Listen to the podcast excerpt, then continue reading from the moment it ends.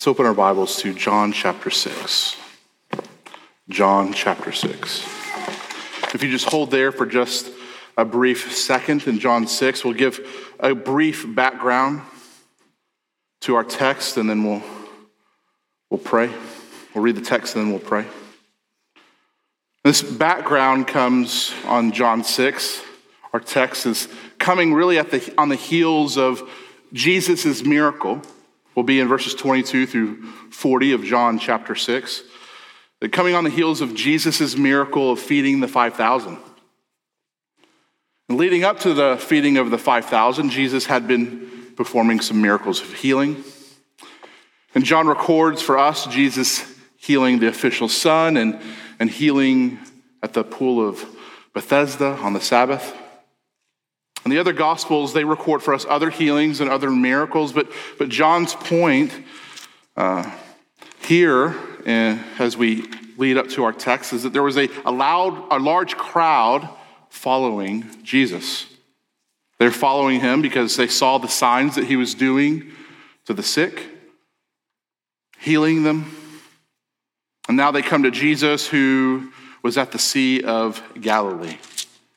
And as Jesus saw this large crowd of people, he went on, his, on the mountain with his disciples. Now, the census of this kind of this crowd was, as, as you know, as if you read the story, if you're familiar with the story, about 5,000 men, not including their families. So this, this crowd was massive.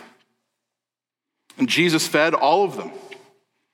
On this recorded miracle here in John 6, he fed all of them with five barley loaves and two fish. And the text says that he fed them and they had as much as they wanted So they had eaten their fill. So, this mob of people were already following Jesus because of the miracles of healing that he had done, but they were now convinced that he was the Messiah. And verse 14 in John 6 says that when the people saw the sign that he had done, they said, This is indeed the prophet who has come into the world. And then verse 15 tells us, perceiving then that they were about to come and take him by force to make him king, Jesus withdrew again to the mountain by himself. So, the context for our passage this morning is that Jesus fed the 5,000, and now they are convinced that he is the Messiah, and they want to take him by force to make him king. So, Jesus has withdrawn from them to the mountain by himself. And we know that he eventually walks on water meets his disciples halfway across the Sea of Galilee, and they immediately end up on the other side. So we're going to start in verse 22 and we're going to read through verses verse 40 and then we'll pray.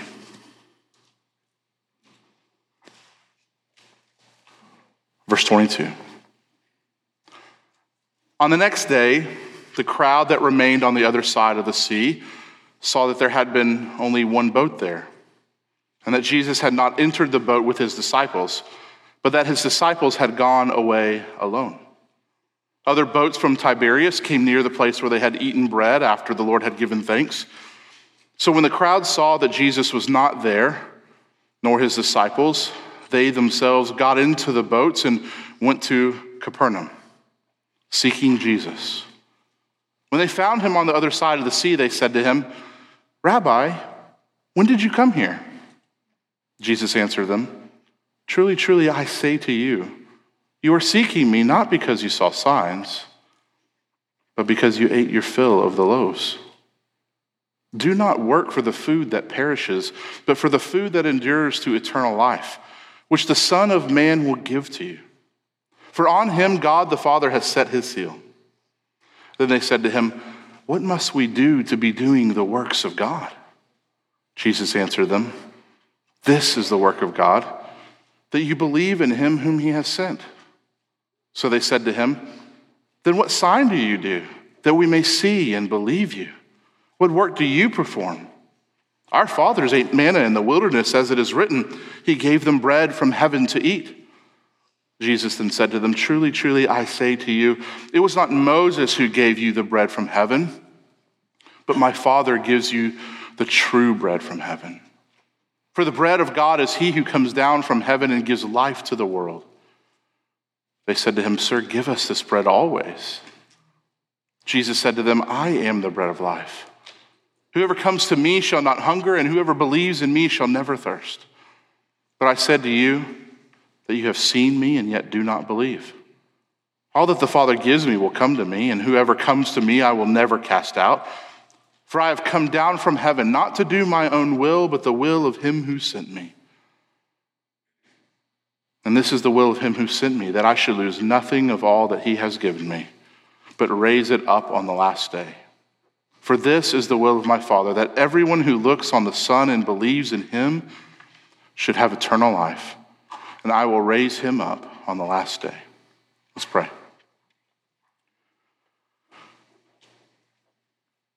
Heavenly Father, we come to you in the name of Christ by your Spirit. Father, we, we thank you that we can gather here together to hear your word. Oh, Father, thank you for the testimony of the new birth, for working in Abby's life through your gospel. That picture of being buried with death and raised to resurrection, oh God, is so glorious. But Father, may you do that here with those who don't know you. Father, may that be an encouragement to those of, that are here that do. A reminder. But Father, we're thankful that Rusty is back with us from the Philippines. Father, would you bless the church in the Philippines, Santiago, and this merging with another church? the building of a parsonage. Father, would your gospel be proclaimed mightily there? Would you encourage the believers, strengthen them, provide for them? Use us to encourage them. Use Rusty. Oh, Father, as we come to your text this morning, we ask that you would that you would speak that you would remind us of yourself, the joy of knowing you. So, Father, I pray that the meditations of my heart and the words of my mouth would be acceptable in your sight. That you would work in the hearts of the people here. And in Christ's name we pray. Amen.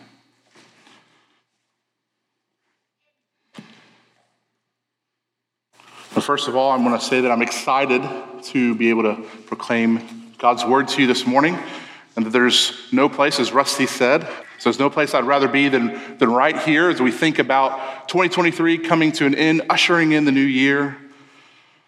You know, the new year, 2024, is upon us. And as this new year approaches, some will say that for them, 2023 went by like a flash in the pan. And others, they might say that it flowed as slow as molasses. But um, so wherever you are on that, thankful to be here with you. Um, but thinking about the, the year 2023, it's hard for some people. I know 2020 was, was a pandemic year. That was especially hard, but each year has its own challenges. There's still, there's some that might say, you know, this year was, was hard. It was financially hard. Others might say there was a year of jubilation. And it certainly was a year of uh, PBC marriages. I think we had three marriages. And so, the, really, the approach and uh, pending, the response that's pending to this upcoming year, 2024, is really just as diverse.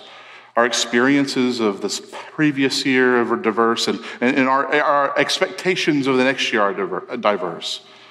And so some of you are excited for this year to come. It, it was a great year. You're excited to, to come into the next year. Looking forward to God's blessing and looking forward to his providence. But so others might be approaching it with a different kind of mindset. I'm going to conquer 2024. It's going to be an interesting election year, so bring it on. Um, but others might be approaching it with a pessimistic pessimistic attitude. It was, it was, a year, 2023, that was not so kind to them. if we can speak plainly that way. And really just hoping that 2024 doesn't do them in. And they may not say that to you. They might have said it to their spouse on the car ride, over, been thinking it in their head.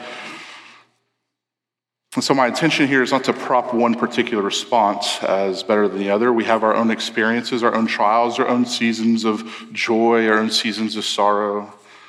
But mainly, my reasons for bringing these things to your attention is to encourage you to, to forget about them as you head into 2024.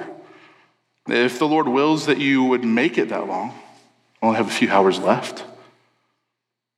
But to be like the Apostle Paul, forgetting what lies behind and, and straining forward to what lies ahead, not in an earthly sense, but in a spiritual sense, to the upward call of God in Christ Jesus. So, as we are in this kind of introduction, you might be thinking, what does this have to do with John 6? What does this have to do with the bread of life? Well, this has everything to do with John 6. It has everything to do with the, the bread of life. And what's peculiar about us is that not many of us look at this year behind us with spiritual lenses.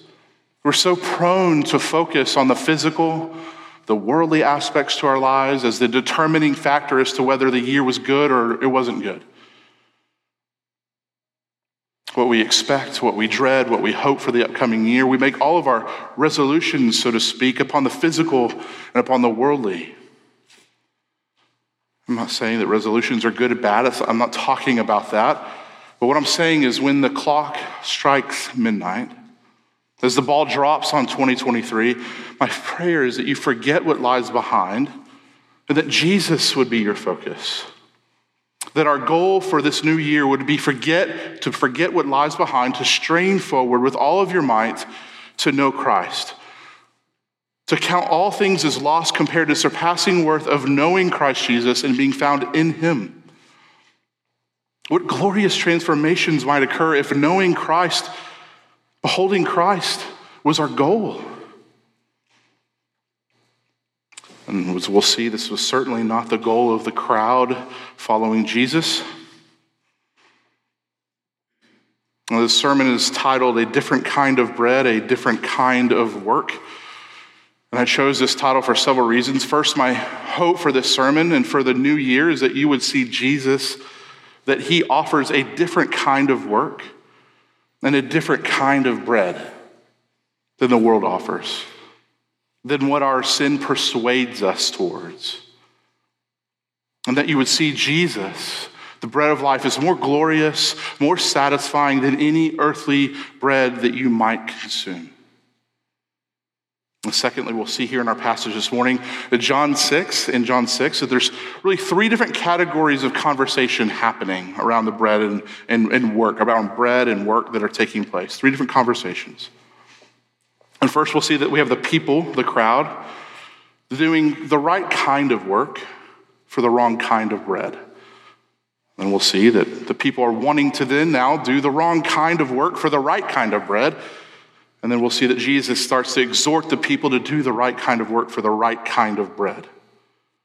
You don't feel like you need to remember that, but there's just some categories of conversations that are happening now, looking at verses 22 through 25, we see that the morning after Jesus fled the 5,000, fed the 5,000, the crowd was searching for him.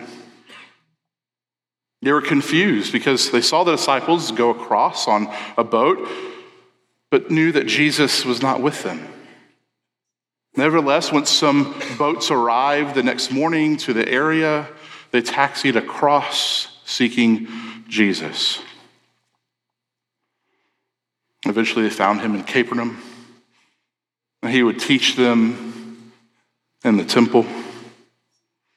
And they didn't know that he had walked on water to meet his disciples in the middle of the Sea of Galilee. And they asked him in verse 25, Rabbi, when did you come here? Jesus knew what they were after and did not answer their question, but, but he responds to their seeking and zealous pursuit of him with, with a correction. Verse 26 Truly, truly, I say to you, You are seeking me not because you saw signs, but because you ate your fill of the loaves.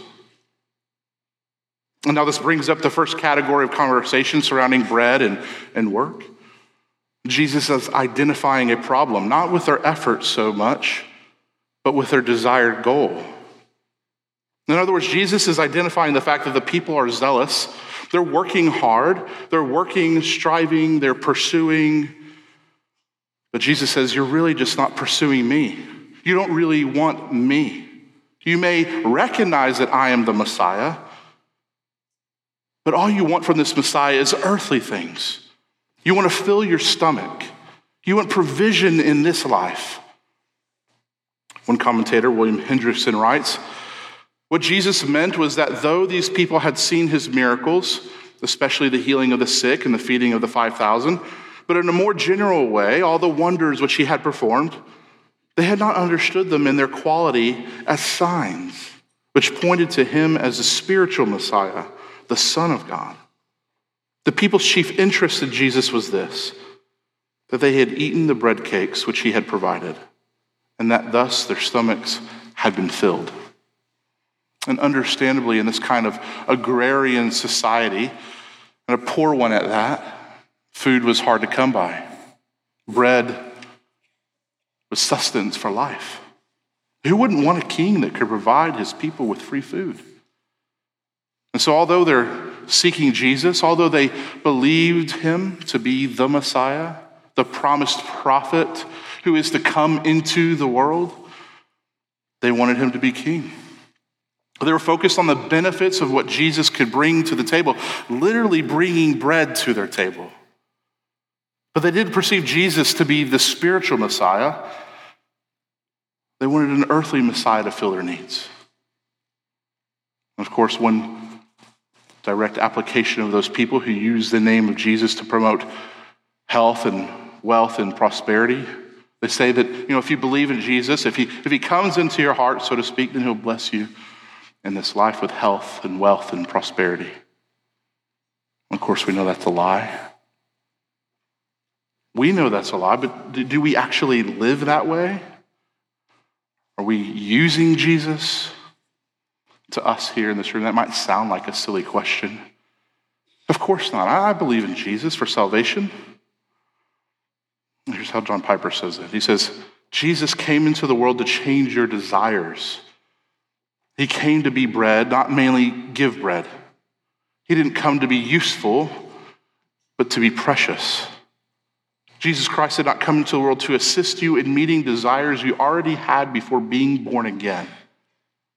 He came to change your desires so that He is the main one. So you may not seek after riches or fame or status in your job or health and wealth, but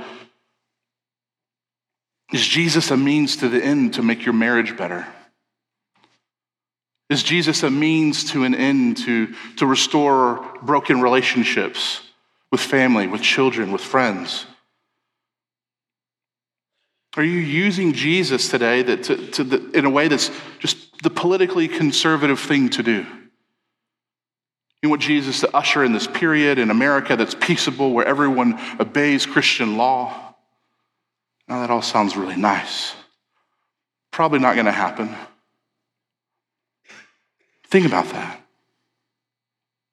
If your main focus on Jesus the Bible, Christianity, is that you would be, that it would be useful to our nation, useful for our rulers. If your main focus for the use of Jesus is how we can preserve the culture, is that any different really than the health and wealth and prosperity gospel?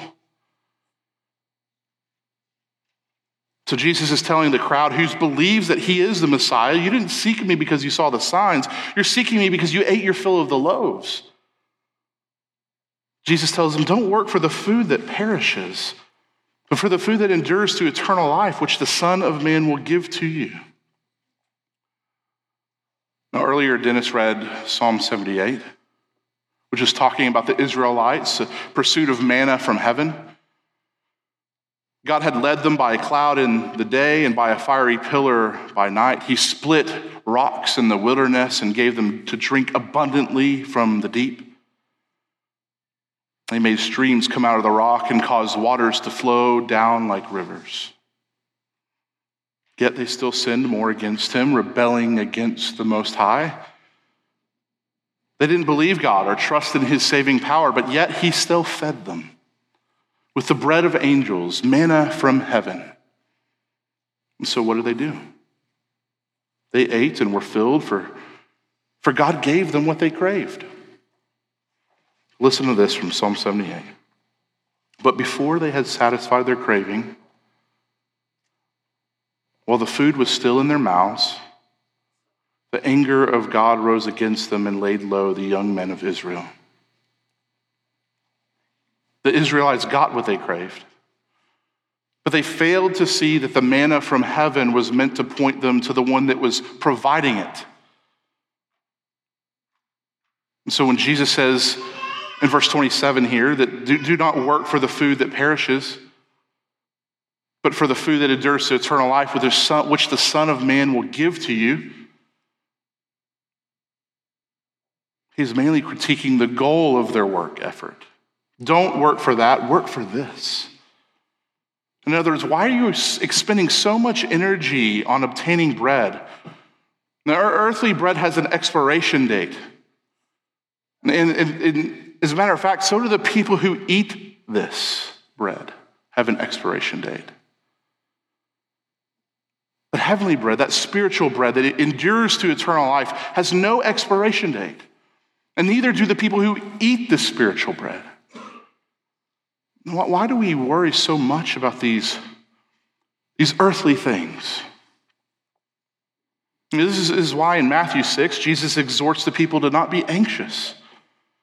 What you will eat or, or, or what you will drink, nor, nor about your body, what you, what you will put on. Is not life more than food? Or the body more than clothing? If, if he clothes the lilies of the field, he'll clothe you.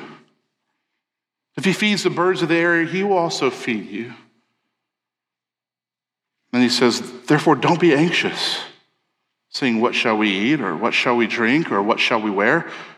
For the Gentiles seek after these things, and your heavenly Father knows that you need them all. But seek first the kingdom of God and his righteousness, and all these things will be added to you. And we see that God does provide physical bread. He does provide physically for his people. But Jesus' main concern is that the crowds see that the most important thing for them is not satisfying their bodily hunger. The most important thing for them is to be spiritually satisfied. Do not work for the food that perishes, but for the food that endures to eternal life. In verse 28, we come to the people's response. And they said to Jesus, What must we do to be doing the works of God? In other words, the people hear Jesus' exhortation to work for the food that endures to eternal life, and their response is, Yes, please give us this type of bread. We want that bread that doesn't perish, but endures to eternal life. And so they ask, What, what should we do? What, what must we do to be doing the works of God? We want that bread, so tell us what we need to do. What works of God do we need to do? In other words, what things, what law keeping, what, what, what must we do to get this eternal bread that does not perish? So these people are wanting to do the wrong kind of work for the right kind of bread, though they don't know it's the right kind of bread. They misinterpret what the bread is. The bread that Jesus speaks of is a different kind of bread. And here's the interesting thing for us they believe from the signs that Jesus has done that Jesus is the Messiah. They want to make him king, they want him to rule, they want to, him to give them this eternal bread. But because they misinterpret what this bread is, and they don't understand that the bread is a gift given by the Son of Man, they think that they must work for it. Therefore, in verse 29, Jesus answers them This is the work of God, that you believe in him whom he has sent. So here, Jesus presents a different kind of work. the work that they must do is believe. Jesus has already presented a different kind of bread, one, one that does not perish, but endures to eternal life, and that bread is given by the Son of Man. And so now Jesus redefines work. He says that the work that you must do is believe. So he's exhorting them to do the right kind of work for the right kind of bread. And please don't misunderstand this that Jesus isn't talking about the doctrine of justification here. So much as he is telling the people that the focus of their life is off. They've spent all their energy chasing bread that will only perish. The bread they will eat will perish and they will perish. But he exhorts them to strive, to work, to believe, to press forward, to attain the bread that endures to eternal life. But instead of this, they resort to mere external religion. And here, ultimate satisfaction to their hunger is being offered by Jesus, and the people say, What must I do? Tell me the work that I need to perform to get God to give me this bread. Brothers and sisters, this is a dreadful mistake. To go throughout your life professing that you know Jesus, professing that he is king, professing that he saves, but living your life saying, What must I do to get this bread? Some of you here listening will hear this offer of Jesus as the bread of life and said, and say, Yes, I, I, I want this bread. Give me this bread. But in the same breath, say, What must I do to get this bread? I'm sinful, so I must make up for it with my, my serving. Maybe God won't really see my wicked heart. Maybe I won't see my heart if I do more. Serving in the nursery got to be worth some major bread bucks. Read the Bible through in a year, check. Serve in the counseling ministry, serve on the mowing team, serve as a roving usher, serve as a deacon, serve as an elder, serve, do work. Serve, do work. And I don't say these things to diminish these, their importance here because they are important. Those things, those good works, they ought to come out of an overflow of thankfulness to God for this heavenly bread, but not in an effort to obtain it. And there, there's a way in which you and I can live this Christian life that's not really Christian at all. Stay busy doing. Fill up your time with things to do. This, this is even applicable to those in ministry. Just do, do, do. Just serve, serve, serve. Leave no time for striving to see Jesus as precious. Eventually, Jesus and the gospel will grow dim. Ministry will become about obedience and getting people to do the right things and not about getting them to eat, to feast upon the life giving bread of Christ, getting them to drink deeply from the fountain of living water. Just get them to be involved more, do more, serve more. Members, fill up your time saying yes to everything, serving in everything, pleasing people. Fill up your time. Talk about religious things, spiritual things, doctrinal things, but don't ever let them actually sink into your heart. Greet people on Sunday, then leave. Have meaning, don't have meaningful, Christ exalting relationships in the church that call you to taste and see that the Lord is good. Make sure you're just here in attendance, and then, and then you're, you're good, you're satisfied. And then spend the rest of your time in the world chasing it, chasing the bread of this world. And slowly but surely fall in love with this present world, the things of this world, so that eventually you become numb to the glorious things of Christ. Until eventually you become numb to the gospel.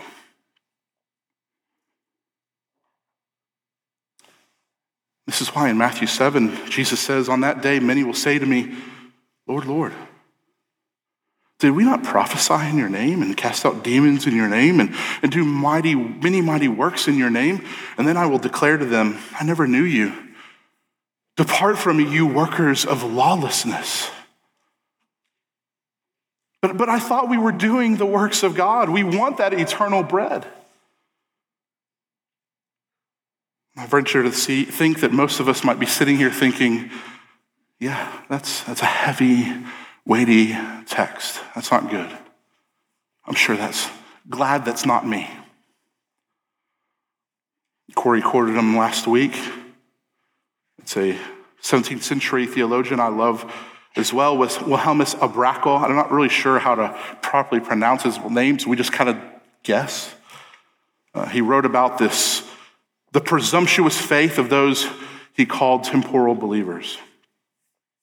For Brakel, those temporal believers with presumptuous faith are, he says, assured of the spiritual truths that there is a God, that Christ is the Savior, that salvation is to be obtained in him, and that outside of him, condemnation must be expected.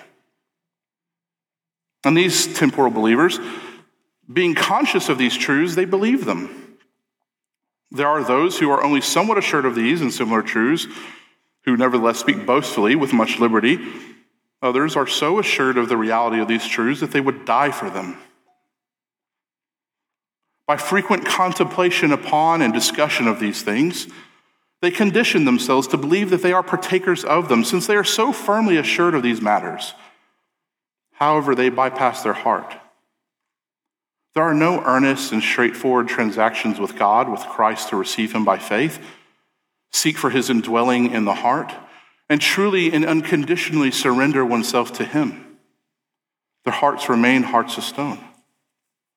Since they believe these truths externally, however, as well as by reason of being sure of this, they conclude and imagine that these truths are in an eternal, internal reality and that they are true believers. So, what is Brakel saying here? He's saying that there are those who are not really believers who think they're believers. There are those who have a presumptuous faith. There, that, that there is a faith based upon confidence in the right things, the right doctrines, the right truths, so much so that some would even dare to die for them. He says there's a presumptuous faith because they bypass Christ in the heart. True bread, enduring to eternal life, is offered them, and they say, What, what work must I do? What, what must I believe? What must I understand to obtain this bread? And all the while, Christ says, This is the work of God. The work of God is this believe. Not just intellectually with your head, believe with your heart. Receive the bread, eat the bread with your heart. Don't let Christ bypass your heart. Unconditionally receive him. Behold him as glorious. Brakel continues, he says, temporal believers possess a faith which is but a walking dream, an imagination, and a gazing upon the truth and preciousness of spiritual matters, a rejoicing in promises which were not made to them. There's no searching of the heart. Neither are there sincere and earnest transactions with God and Christ. Temporal faith is an intellectual whim, a figment of the imagination, a superficial and presumptuous in nature, without uprightness of heart, and without these truths having taken root downward in the heart. To steal a phrase from Jon Bloom, he says, it's like being in an evil lullaby, pacified by the song of religion, rocked to spiritual lethargy until you fall asleep. You want work? This is the work of God, brothers and sisters. Believe in Christ. Any work that we do for others is gospel work so that they would taste and see the bread of life. And, and our work flows out of a love for Christ. And the bread of heaven will sustain us, the bread of heaven will energize us. If you know any American history close to the American Revolution, you might have heard of the Great Awakening. A man named George Whitefield was a famous preacher during the Great Awakening in the 1700s. He exerted himself in ministry so much that people, many people think that he, he preached or contributed, his preaching and ministry contributed to his own death. He, he would travel back and forth from America to England, preaching, riding on horseback to large fields, and preaching to, to, to large crowds, exhausting himself in ministry because he felt the earnest call to proclaim the gospel. One day after preaching, he visited another famous theologian of the time, Jonathan Edwards. He visited his church in Northampton and, and he preached. And then afterwards, he went to Edwards' home and, and gave what he calls an exhortation to some people who gathered at Edwards' house. He was exhausted and he was hungry. In his journal, he writes, in the evening, I gave word of my exhortation to several who came to Mr. Edwards' house. My body was weak, and my appetite almost gone. But my Lord gave me meat which the world knows nothing of. Lord, evermore give me this bread. Amen and amen. There is a difference in work that is fueled by worldly desires and sustained by physical bread. And there's a work that is fueled by heavenly desire, sustained by heavenly bread that the world knows nothing of. You want to help someone grow in Christ? Feed them a carb only diet. Fatten them up with the bread of heaven. This bread endures to eternal life. Just heavenly bread and living water to drink.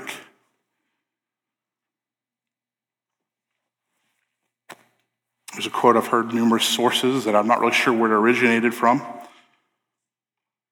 It says that we're just beggars showing other beggars where there's bread. May we be desperate, like the Canaanite woman in Matthew 15 who said to Jesus, Yes, Lord, yet even the dogs eat the crumbs that fall from their master's table. So the people, the crowd, were working for the wrong bread they, they wanted to do the wrong kind of work, and after Jesus told them that the work that they must do is believe, here's the response in verses, verse 30 31. Then what sign do you do that we may see and believe you? What, what work do you perform? Our fathers ate the manna in the wilderness, as it is written, He gave them bread from heaven to eat. Jesus had just done miracles of healing, just fed 5,000 with five loaves of bread and two fish. And they, and they asked for another sign. This, unfortunately, is the response of many who reject Christ, who reject the gospel. God's word is presented to them. God's work in creation is all around them. God's miraculous work in the lives of his people is around them. But even though they see God's work, they see God's creation, they reject the gospel because they need some more evidence. Just show me another sign. Yeah, I saw how you healed the sick, uh, how you fed the 5,000, but, but do it again. In fact, you know what? Our fathers did not just eat manna in the wilderness once, but continuously. Can you do that? They had bread from heaven to eat. Do that, and we will believe you. It's like saying, you know, I know you answered prayer and healed my loved ones from sickness. My mother, my father, my sister, my brother who was near to death, you, you, you healed them. You answered prayer. But was that really you? Or was that the doctors? Do, do it again. This time I'm behind on bills and, and I, I need a raise. Then I will believe. Then I will give my whole life to you. Look at verse 32. This is Jesus' response. Truly, truly, I say to you, it was not Moses who gave you the bread from heaven, but my Father gives you the true bread from heaven. For the bread of God is he who comes down from heaven and gives life to the world. You see, Jesus' miracle of feeding the 5,000 was reminiscent of Moses, the prophet who the people believe gave them manna from heaven in the wilderness. And so they're looking to Jesus to be a similar type of prophet, but, but a greater one, a Messiah who can give them bread from heaven like Moses, but who reigns as king, unlike any other who has reigned as king. But still, Jesus tells them, You're missing the point. It, it was not Moses who gave you bread from heaven, but it was my Father. It's the Father who gives you true bread from heaven. And this is what the Israelites missed too, that as we read about in Psalm 78. They were led by a pillar of cloud by day and pillar of fire by night. They received water from the rock, they received manna from heaven, but still, and still, in spite of all this, they sinned. Despite his wonders, they did not believe. This has been the issue from the start. They have mistaken earthly bread for true bread. And like the woman at the well, they've mistaken well water for living water. And you can see their response to Jesus. Verse 33, Jesus says, For the bread of God is he who comes down from heaven and gives life to the world. And they said to him, Sir, give us this bread always. They're still looking for that sign. Okay, give it to us then. But they refuse to come because they need to see more. But really, as Jesus says, they're just seeking bread for their stomachs. They're, they're seeking their own benefit. And while this certainly applies to unbelievers, this applies to professing believers as well. What do you do when you're challenged to count everything as lost that you may gain Christ? What do you do when you're exhorted to receive him by faith, seek for his indwelling in the heart, and truly and unconditionally surrender oneself to him, to find him precious above all else in this life? Do you say in your heart, Yeah, but what work do I need to do? Do you say in your heart, yeah, but to be honest, Christ is just not real to me?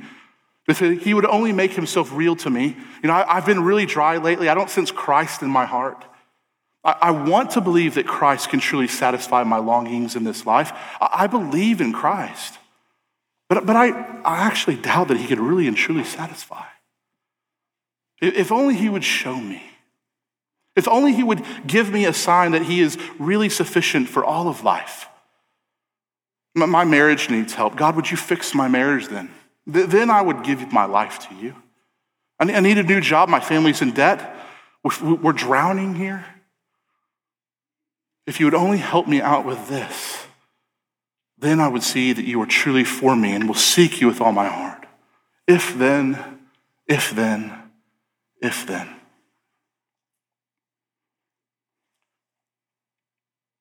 This is Jesus' response. Look at verses 35 through 40.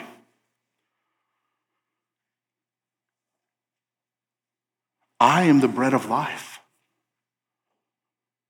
Whoever comes to me shall not hunger, and whoever believes in me shall never thirst. But I said to you that you have seen me and yet do not believe. All that the Father gives me will come to me, and whoever comes to me I will never cast out. For I have come down from heaven not to do my own will, but to the, will of him who sent me. And this is the will of him who sent me, that I should lose nothing of all that he has given me, but raise it up on the last day. For this is the will of my Father, that everyone who looks on the Son and believes in him should have eternal life, and I will raise him up on the last day. In other words, Jesus says, You want a sign? I'm the sign. Behold me, look to me. You want something to satisfy you perpetually? I am the bread of life. Whoever comes to me shall not hunger, and whoever believes in me shall never thirst. Look to his word. Taste and see that the Lord is good. Presumptuous believers take the true bread of heaven for granted. They use him for his benefits and they refuse to come to him and receive him in their hearts. They want Jesus to do more, to show them something more. All the while, Jesus is not far from them. He says to them, I'm the bread of life.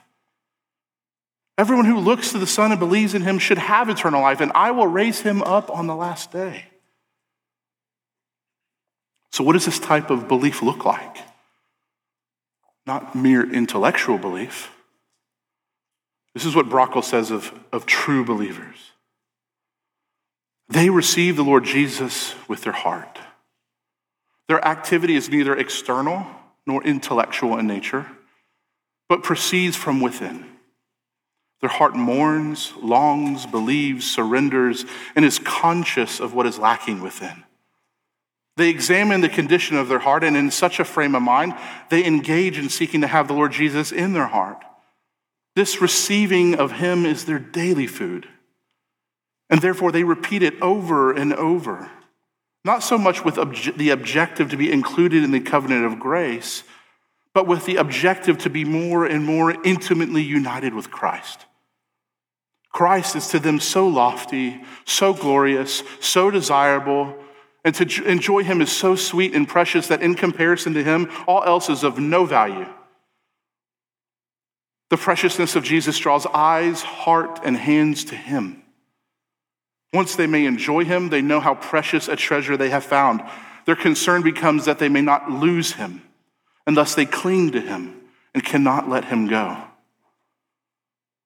Brothers and sisters, is this what you desire? Or do you hear this and think, yeah, but what must I do? I need, I need something practical to do. I'm just not that spiritual. G- give me a job to do. I'm, I'm good at that. I, want to believe this way. I want to desire Christ this way, but I need more.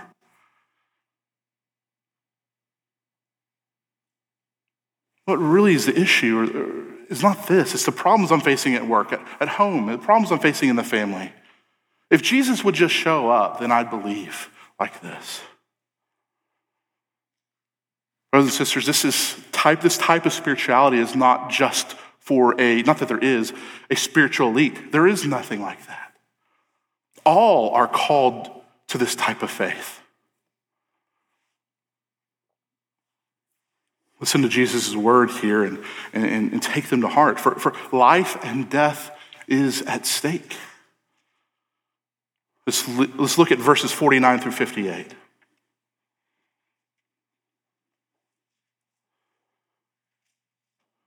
Verse 49 your, your fathers ate the manna in the wilderness and they died. This is the bread that comes down from heaven so that no one may eat of it, or so that one may eat of it and not die. I am the living bread that came down from heaven. If anyone eats of this bread, he will live forever. And the bread that I will give for the life of the world is my flesh. The Jews then disputed among themselves, saying, How can this man give us his flesh to eat? So Jesus said to them, Truly, truly, I say to you, unless you eat the flesh of the Son of Man and drink his blood, you have no life in you. Whoever feeds on my flesh and drinks my blood has eternal life, and I will raise him up on the last day. For my flesh is true food, and my blood is true drink. Whoever feeds on my flesh and drinks my blood abides in me, and I in him. As the living Father sent me, and I live because of the Father, so whoever feeds on me, he also will live because of me. This is the bread that came down from heaven, not like the bread the fathers ate and died. Whoever feeds on this bread will live forever. There are those here who are not Christians. And if you're here, you're not a believer. If you eat only of the bread of this world, you will die. But if you eat of the true bread of heaven, you won't die. You'll live forever.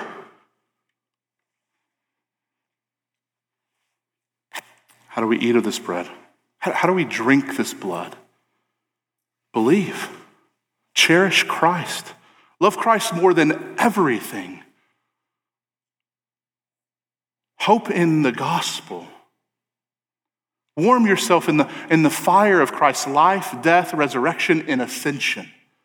Consider the gospel. Consider that Jesus' perfect life was for your benefit. We were born sinners. One sin condemns us. But there is an amazing reality.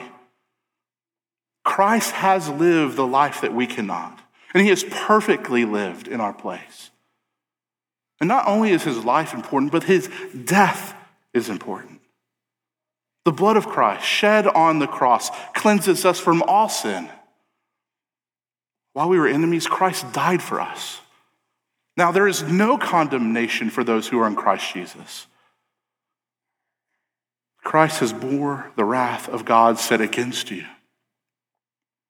If you're a believer, he bore your sin, was crucified with it. His resurrection conquered death, so, you, so have you. You're in Christ. He raised, has conquered death. You have raised with him. Though you may die in this earthly life, you will one day be raised with Christ and live forever. Because Christ has been raised and he is now ascended to the right hand of the Father, through faith, he clothes you with his righteousness. He rules and he reigns from heaven now. If you are in Christ, nothing can separate you from the love of Christ. Consider these things. Consider his promises. Consider his patience.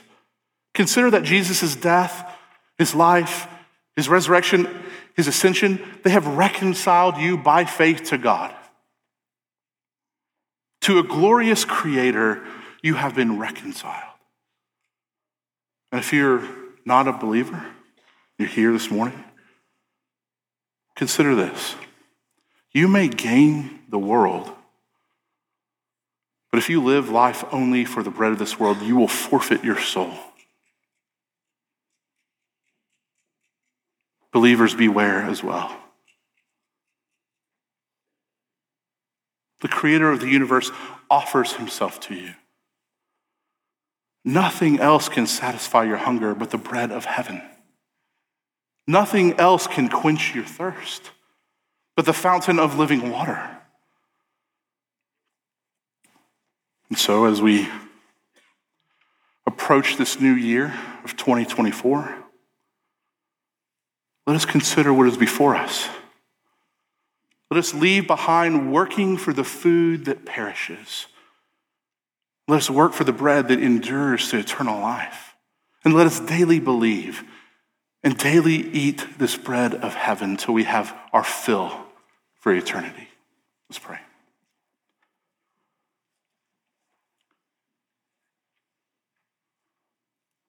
Heavenly Father, we come to you in the name of Christ, the living bread, and by your Spirit, our helper, comforter. Oh, Father, would you work in those here who do not believe? Oh, Father, there is bread offered to them.